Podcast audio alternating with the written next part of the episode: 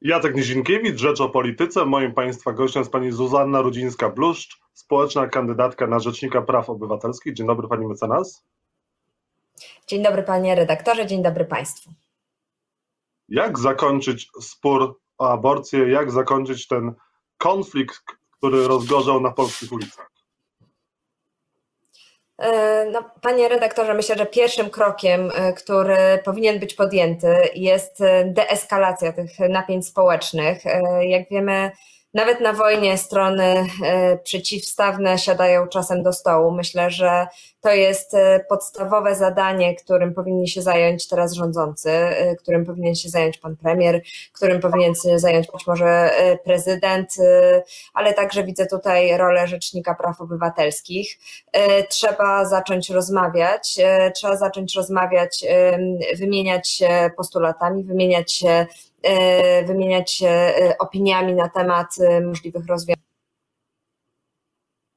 No właśnie, a kto powinien być w takim razie mediatorem? No, ja oczywiście nie wskażę tego mediatora. Różne strony, jak teraz obserwujemy tę debatę publiczną, zabierają głos, proponują różne postulaty. Rzecznik Obywatelskich nawiązał do takiego rozwiązania, które było, było stosowane w Irlandii, czyli panelu obywatelskiego złożonego z, ze 100 osób z, pokazujących, reprezentujących przekrój społeczny. E, być może to jest rozwiązanie, oczywiście, żeby taki panel obywatelski wprowadzić, e, należałoby także przyjąć stosowną ustawę. E, no, coraz częściej przedstawicieli, przedstawiciele obozu rządzącego wypowiadają się w tonie, że rozumieją e, kobiety protestujące, że e, od kobiet nie można wymagać heroizmu, no, e, a sytuacja eskaluje. Z dnia na dzień coraz bardziej te napięcia społeczne wzrastają i może zaraz na ulicach polskich miast i miasteczek dojść do tragedii. No właśnie, jak nie dopuścić do tej tragedii? Pani mówiła o tym, że może prezydent, premier, rzecznik praw obywatelskich powinni e, wziąć sprawy w swoje ręce, no ale nic się takiego nie dzieje. E, przed nami weekend, nie wiadomo jak e, zachowa się tłum w niedzielę, czy będą wchodzić do kościołów, czy nie. Czy powinni tego typu akcje przypuszczać, jak na przykład wchodzenie do kościołów, czy nie wiem, sprejowanie budynków? E, no w mojej ocenie, znaczy po pierwsze, panie redaktorze, ja rozumiem złość e, i wkurzenie kobiet e, i, i, i rozumiem, dlaczego nawet mimo zagrożenia pandemicznego, które przecież, z którego wszyscy sobie zdajemy sprawę, kobiety, ale też towarzyszący im mężczyźni wychodzą na ulicę i mówią nie, mówią głośno nie, ta, ta sytuacja, która została stworzona przez Trybunał Konstytucyjny w zeszły czwartek, e, nie może e, mieć miejsca. Natomiast e, rzeczywiście, e, czy niszczenie e, kościołów poprzez sprejowanie fasad, czy nawet przerywanie mszy świętych, dla mnie jako no, prawniczki, legalistki jest pójściem za daleko. Tutaj wydaje mi się, że są stosowne środki wyrażania w tej przestrzeni publicznej swojego zdania, tak żeby, żeby takich działań nie podejmować. Mhm. A czy podczas tych protestów są łamane prawa obywatelskie?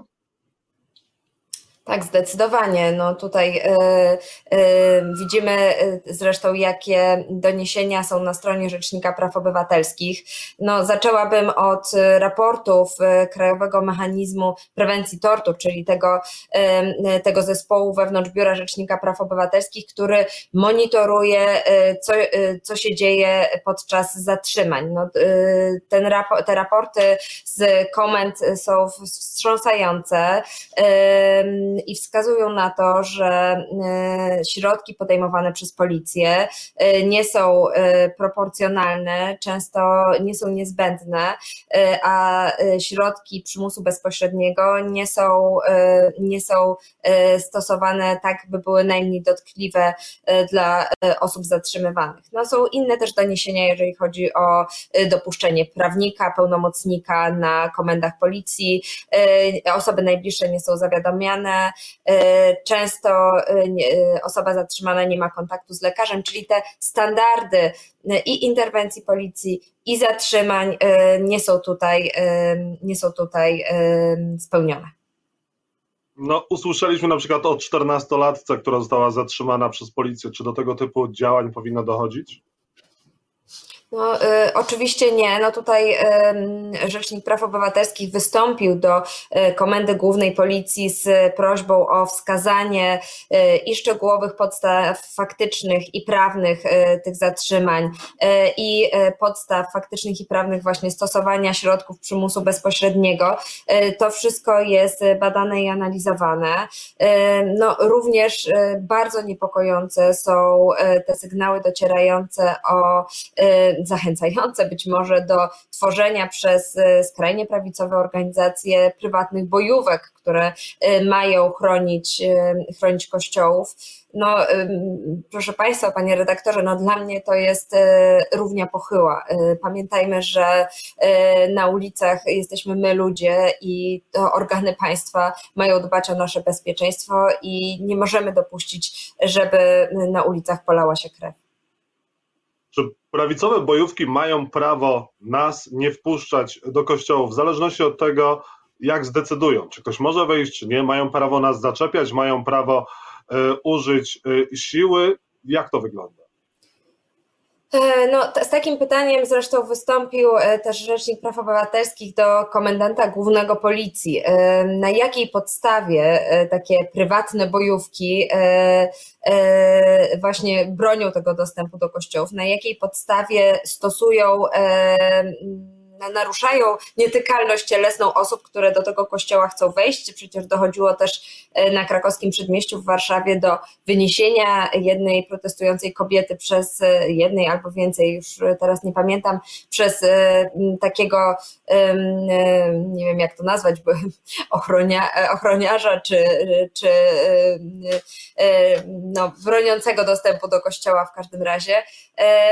Moim zdaniem nie ma takich, e, takich podstaw, aczkolwiek Kościół też nie jest e, miejscem publicznym. Pamiętajmy, że kościoły są własnością e, nie nas, wszystkich obywateli, tylko Kościoła katolickiego i to Kościół katolicki może zdecydować, kto do takiego miejsca może wejść.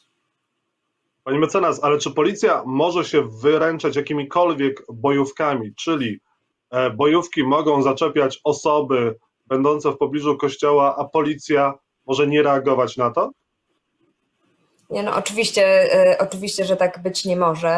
E, po to funkcjonariusze policji są wyposażeni w specjalne uprawnienia, właśnie dotyczące między innymi stosowania środków przymusu bezpośredniego, e, że e, to jest właściwość zastrzeżona dla funkcjonariuszy policji, ale też ich odpowiedzialność za przekroczenie e, pewnych granic stosowanych przez nich środków jest zupełnie inna. No nie możemy tutaj mieć osób prywatnych, którymi policja się wyręcza.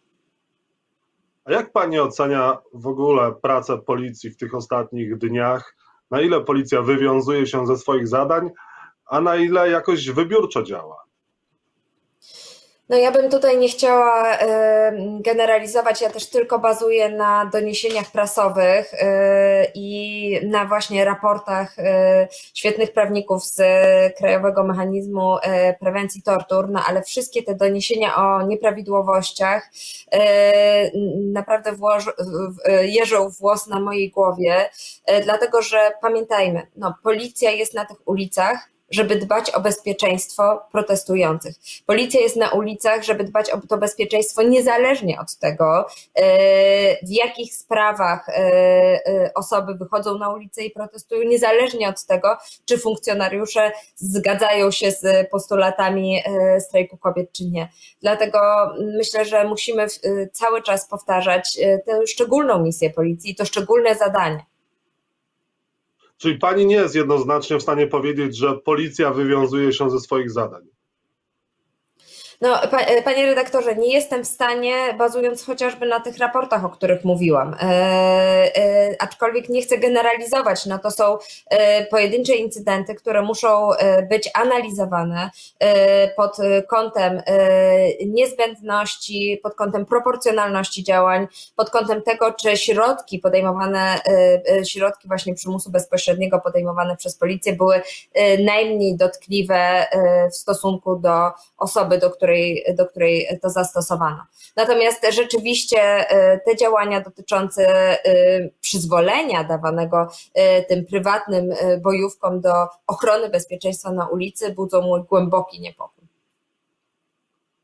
Aktorka Małgorzata Korzechowska powiedziała, że ulica nie jest miejscem do podejmowania decyzji dotyczących prawa do aborcji. Rzeczywiście ulica nie jest dobrym miejscem do manifestowania, do podejmowania decyzji, do zachęcania do debaty, do protestowania, do strajkowania?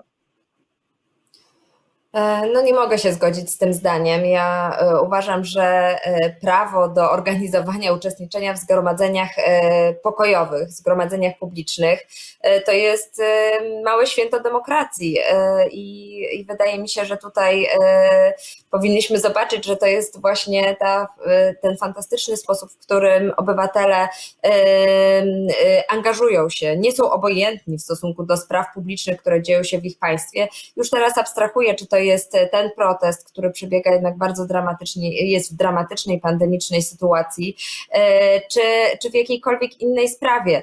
E, ja bym tak samo broniła e, prawa do zgromadzeń pokojowych każdego mieszkańca Polski, bo, bo naprawdę uważam, że to jest właśnie wyraz tego, że nie jesteśmy obojętni, że chcemy, że dbamy o swoje państwo, że dbamy o, o interesy naszych współobywateli. A na marginesie, panie redaktorze, chciałam powiedzieć, że czy sposobem na rozwiązanie tego najbardziej społecznie budzącego społeczne emocje problemu, jakim jest przerywanie ciąży, jest wyrok Trybunału Konstytucyjnego, no to to jest już wątpliwe. A czy ten wyrok powinien zapaść teraz? Czy była możliwość, żeby go wydać w innym terminie, nie w czasie pandemii? Bo było do przewidzenia, z jakimi reakcjami on się spotka. Czarne e, protesty były już wcześniej, strajki kobiet były już wcześniej, wcześniej w tematach aborcji, więc nie trzeba być jakimś genialnym analitykiem e, bieżącej sytuacji społeczno-politycznej, żeby przewidzieć, e, jaka reakcja będzie i będzie po prostu wyjście na ulicę. Czy Trybunał Konstytucyjny mógł wydać wyrok w innym terminie? No, y, obserwując działanie Trybunału Konstytucyjnego, który dosyć swobodnie szafuje terminami rozpraw, przesuwając je czy odwołując, odpowiedź brzmi oczywiście. Natomiast jest inny problem. No w mojej ocenie to nie powinien być wyrok Trybunału, tylko proces demokratyczny, to tą odpowiedzialność polityczną za E, za e, tą materię, tą właśnie tak drażliwą i wrażliwą społecznie e, materię przerywania ciąży powinien ponieść polski parlament. Przypomnijmy, że w parlamencie są projekty ustaw, którymi parlament się nie zajął, a powinien był, bo w tym demokratycznym procesie jest miejsce i na konsultacje społeczne, i miejsce na ocenę skutków regulacji, jest też miejsce na dialog z ludźmi, ale też na podjęcie innych tematów. Bardzo mi się podobało, jak siostra Chmielewska powiedziała, że e, pro-life to nie tylko kwestia przerywania ciąży, bo pro-life to przede wszystkim dbanie o E, e, rodziny, e, głównie matki zajmujące się osobami z niepełnosprawnościami, to dbanie o warunki, w jakich dziecko z chorobą letalną dożywa swoich dni po urodzeniu. Tym trzeba się zająć i tym mógłby się zająć, w, że tak powiem, w pakiecie parlament, gdyby stawił czoła temu tematowi, a nie scedował tą tematykę na Trybunał Konstytucyjny. Pani mecenas, a czy uczestnicy protestów nie łamią prawa, spotykając się, organizując, protestując w czasie pandemii? E, no, oczywiście ja znam te przepisy rozporządzenia dotyczące ograniczenia prawa do zgromadzeń publicznych. E, no, pamiętajmy, że e, te wszystkie ograniczenia praw i wolności muszą być proporcjonalne i nie mogą naruszać istoty tych praw i wolności. Tak stanowi Konstytucja w artykule 31. No, istnieją po pierwsze poważne wątpliwości, czy takie ograniczenia można wprowadzić rozporządzeniem, a to miało miejsce. Po drugie, drugie, e, wydaje się, że te zgromadzenia, które są, są zgromadzeniami spontanicznymi, e, których e, zakazać nie można. No dlaczego spontanicznymi? No bo są reakcją na to, co się na bieżąco dzieje w tej przestrzeni publicznej. Aczkolwiek oczywiście zdaję sobie sprawę też z sytuacji pandemicznej i nie możemy od tego uciekać. Nie możemy uciekać od tego, że kolejne rekordy zakażeń są przekraczane każdego dnia. Natomiast to pokazuje w mojej ocenie też pewną desperację y, protestujących. No, jakie, jakie jest inne wyjście? Jakie jest inne wyjście? Y, I, y, I dlatego jeszcze raz wrócę do tego, od czego zaczęłam. No to na rządzących spoczywa odpowiedzialność deeskalacji tej sytuacji i podjęcia dialogu no bez dialogu y, ta sytuacja moim zdaniem będzie tylko się zaogniać y, i, i będzie dochodzić do tragedii.